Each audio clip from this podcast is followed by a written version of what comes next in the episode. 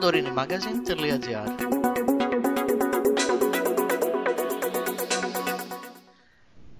Είμαι η Χαρά Καπότου, κοντά μας έχουμε τον κύριο Χρήστο Ζερεφό, Γενικό Γραμματέα της Ακαδημίας Αθηνών και Εθνικό Εκπρόσωπο για την Κλιματική Αλλαγή και βεβαίως με μία άλλη ιδιότητα. Είναι επόπτης του Κέντρου Έρευνας Φυσικής Ατμόσφαιρας και Κλιματολογίας της Ακαδημίας Αθηνών να συζητήσουμε για αυτό που συμβαίνει αυτή τη στιγμή στη χώρα μας. Κύριε καθηγητά, καλημέρα. Καλημέρα σας. Είμαστε μπροστά σε μια βιβλική καταστροφή από ό,τι βλέπουμε και έχει χαρακτηριστεί ήδη ως έτσι και έτσι είναι. Ναι. Σας κάλεσα για να δούμε λίγο αυτό το φαινόμενο, αν είναι φαινόμενο κλιματικής αλλαγής, όπως υποστηρίζουν αρκετοί. Να μας πείτε και εσείς την άποψή σας για αυτό το θέμα και να πούμε δύο λόγια. Είναι η κλιματική αλλαγή εδώ μαζί μας. Ένα σημαντικό μέρος οφείλεται στον άνθρωπο αλλά η έκταση και η συχνότητα εμφάνισης των φαινομένων που βλεπουμε δεν θα ήταν έτσι αν δεν είχε επηρεάσει την ε, αλλαγή της σύστασης της ατμόσφαιρας ο άνθρωπος. Πώς την επηρεάζει, την επηρεάζει καίγοντας ορυκτά καύσιμα. Αυτή, αυτή τη στιγμή στη Σαντορίνη και το αιωλικό σας δυναμικό και το ηλιακό ξεπερνούν τα 500 βάτα ένα τετραγωνικό μέτρο. Τα κύματα που έχετε γύρω από το νησί και μόνο αυτά θα μπορούσαν να ηλεκτροδοτήσουν το νησί. Η γεωθερμία που έχετε εκεί θα μπορούσε να ηλεκτροδοτήσει όλη την Ελλάδα λόγω του ηφαιστείου.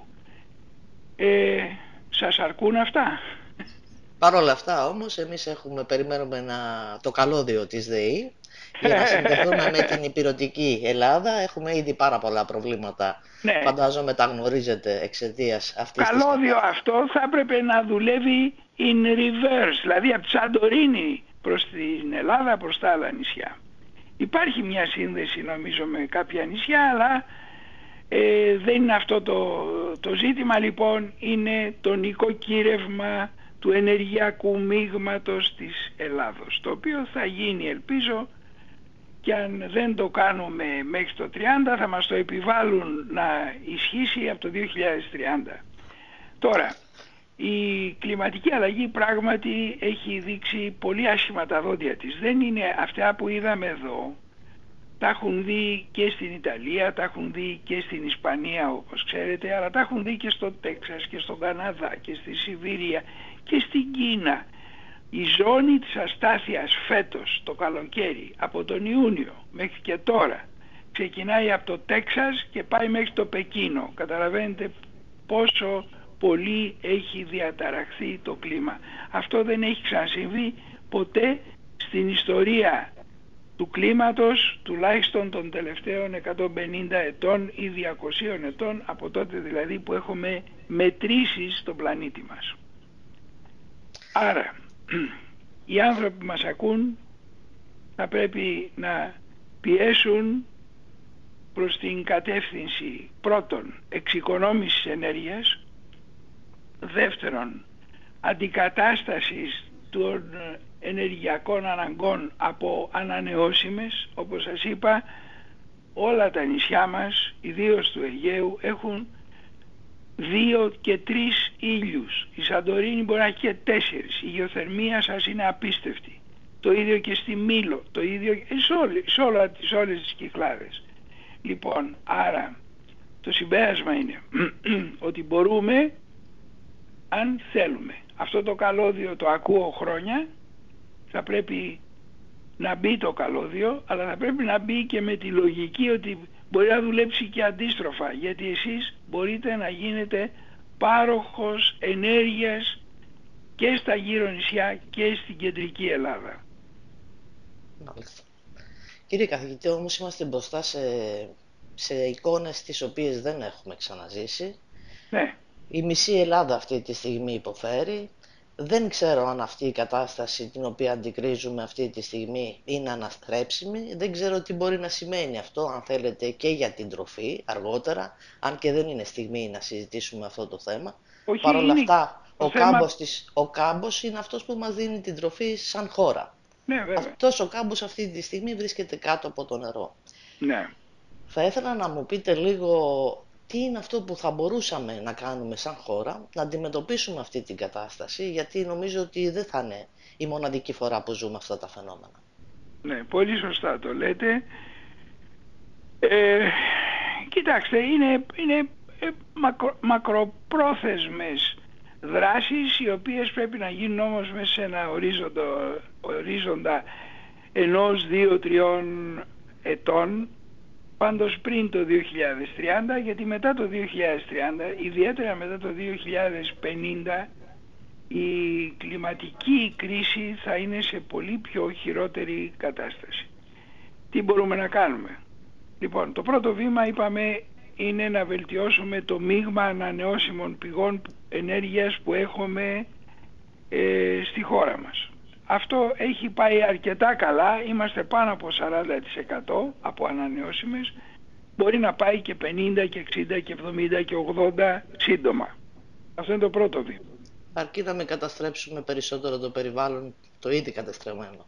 Ναι, αλλά κοιτάξτε εδώ είναι ότι θα πρέπει να βρούμε και ένα, μια ισορροπία ανάμεσα ε, στο μη χείρον βέλτιστο και στο χείρον. Το χείρον είναι αυτά που βλέπουμε. Μέχρι τώρα δεν έχουμε κάνει κάτι. Το μείγμα μας είναι ακόμα πτωχό. Έχει, ε, ε, συνεισφέρουμε και εμείς στο φαινόμενο του θερμοκηπίου. Όμως εμείς δεν μπορούμε να αλλάξουμε την τύχη του φαινομένου του θερμοκηπίου γιατί η Ελλάδα, οι εκπομπές από την Ελλάδα είναι αμελητές σε παγκόσμια κλίμακα. Αλλά μπορούμε να διδάξουμε, μπορούμε να δώσουμε το καλό παράδειγμα. Όπως τους μάθαμε τη δημοκρατία. Δεν την ξέραν οι άνθρωποι. Την οποία όμως δεν εφαρμόζουμε εμείς κύριε καθηγητά. Εφαρμόζουν κατά βούληση. Η δημοκρατία έχει δύο όψεις. Σαν τον Ιαννό μπορεί να είναι δημοκρατία, μπορεί να μην είναι και να είναι μια κρυμμένη δικτατορία. Επομένως ε, έτσι είναι όλα αυτά. Επαφίεται λοιπόν στο επίπεδο το βιωτικό και το πνευματικό των ανθρώπων και το θέμα της παιδείας είναι ουσιώδες. Τι εννοώ με την παιδεία; Ο κάθε κάτοικος της Σαντορίνης πρέπει να ξέρει να εξοικονομήσει ενέργεια. Πώς την εξοικονομεί; Πρώτα απ' όλα δεν χρησιμοποιεί ηλεκτρικό θερμοσύφωνα. Είναι πολύ απλό. Γιατί θα τον πληρώνει η χρυσάφη. Παίρνει έναν ηλιακό και ζεέχει το ζεστό του νερό και μάλιστα απλετό και άφθονο μέσα στο χρόνο. Θέλει να έχει και λίγο ρεύμα δωρεάν από τον ήλιο. Το παίρνει από φωτοβολταϊκά.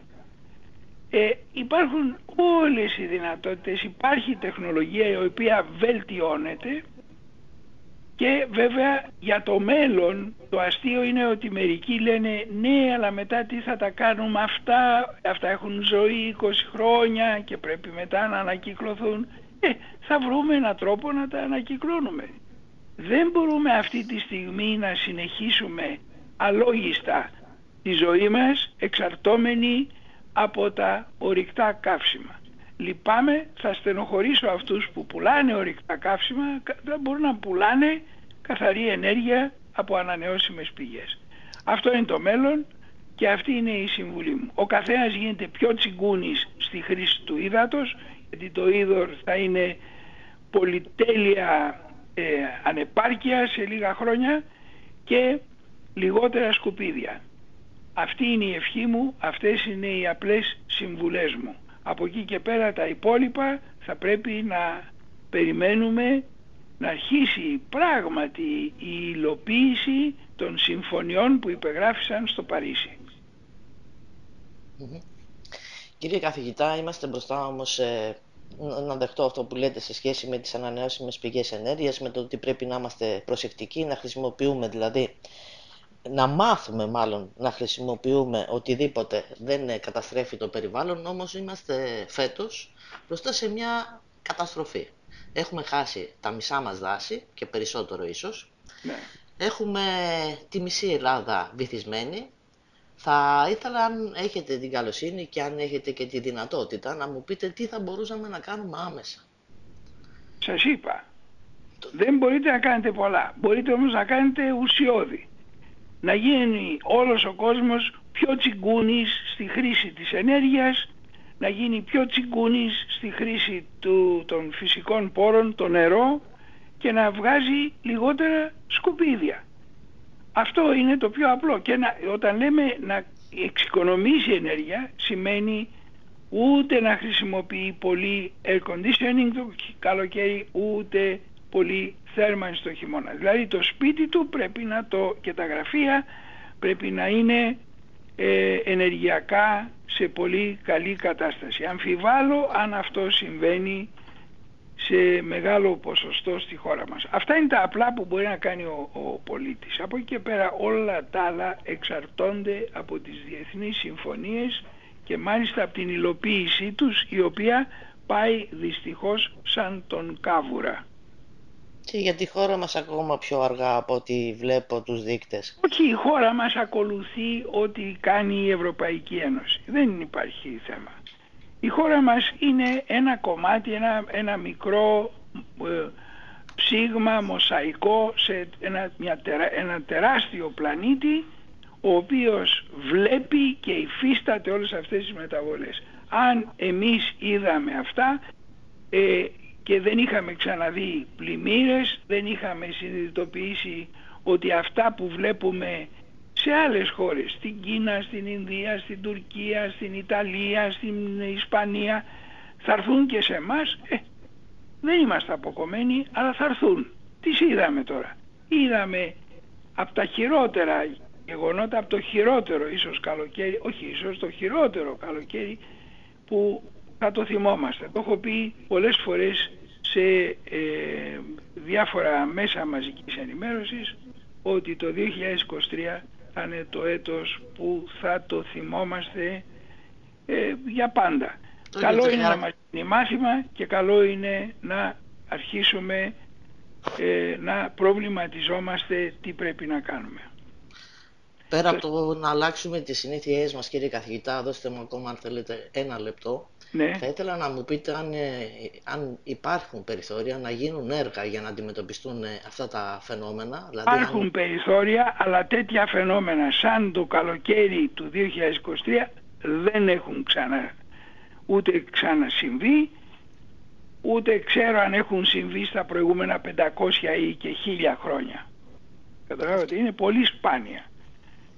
Ε, αυτό ήταν ένα γερό χαστούκι, γερό μάθημα για όλους και για την πολιτεία και ιδιαίτερα για τους δημοτικούς άρχοντες οι οποίοι πρέπει να κάνουν αυτά που επιτάσσει ο νόμος. Όπως εμείς δεν πρέπει να περνάμε με το κόκκινο, δεν πρέπει να παρανομούμε, δεν αυτό ο κάθε πολίτης, έτσι και οι δημοτικοί άρχοντες πρέπει να νοικοκυρέψουν ε, τα, το πράσινο, τη βιοπικιλότητα να την προστατεύσουν, να καθαρίσουν όσοι είναι δίπλα σε δάσος τα κομμένα κλαδιά, να μελετούν την υγρασία του εδάφους. Αυτά είναι δουλειές που τα κάνουν οι υπηρεσίες, οι αρμόδιες των δήμων και κοινοτήτων. Πρέπει λοιπόν σιγά σιγά όλοι μαζί να δούμε να προστατευτούμε τουλάχιστον από μικροπυρκαγιές ή μεσαίου πυρκαγιά. Άμα γίνει μέγα πυρκαγιά τελείωσε, δεν μπορεί να κάνει κανείς τίποτα. Το είδαμε, άλλωστε το βιώσαμε και πιο πολλοί άνθρωποι που ζουν ε, σε αυτές ναι, τις περιοχές. Το ίδιο έχουν βιώσει στη Σιβηρία, το ίδιο έχουν βιώσει στον Καναδά. Επομένως είναι ένα σοβαρό ζήτημα παντού.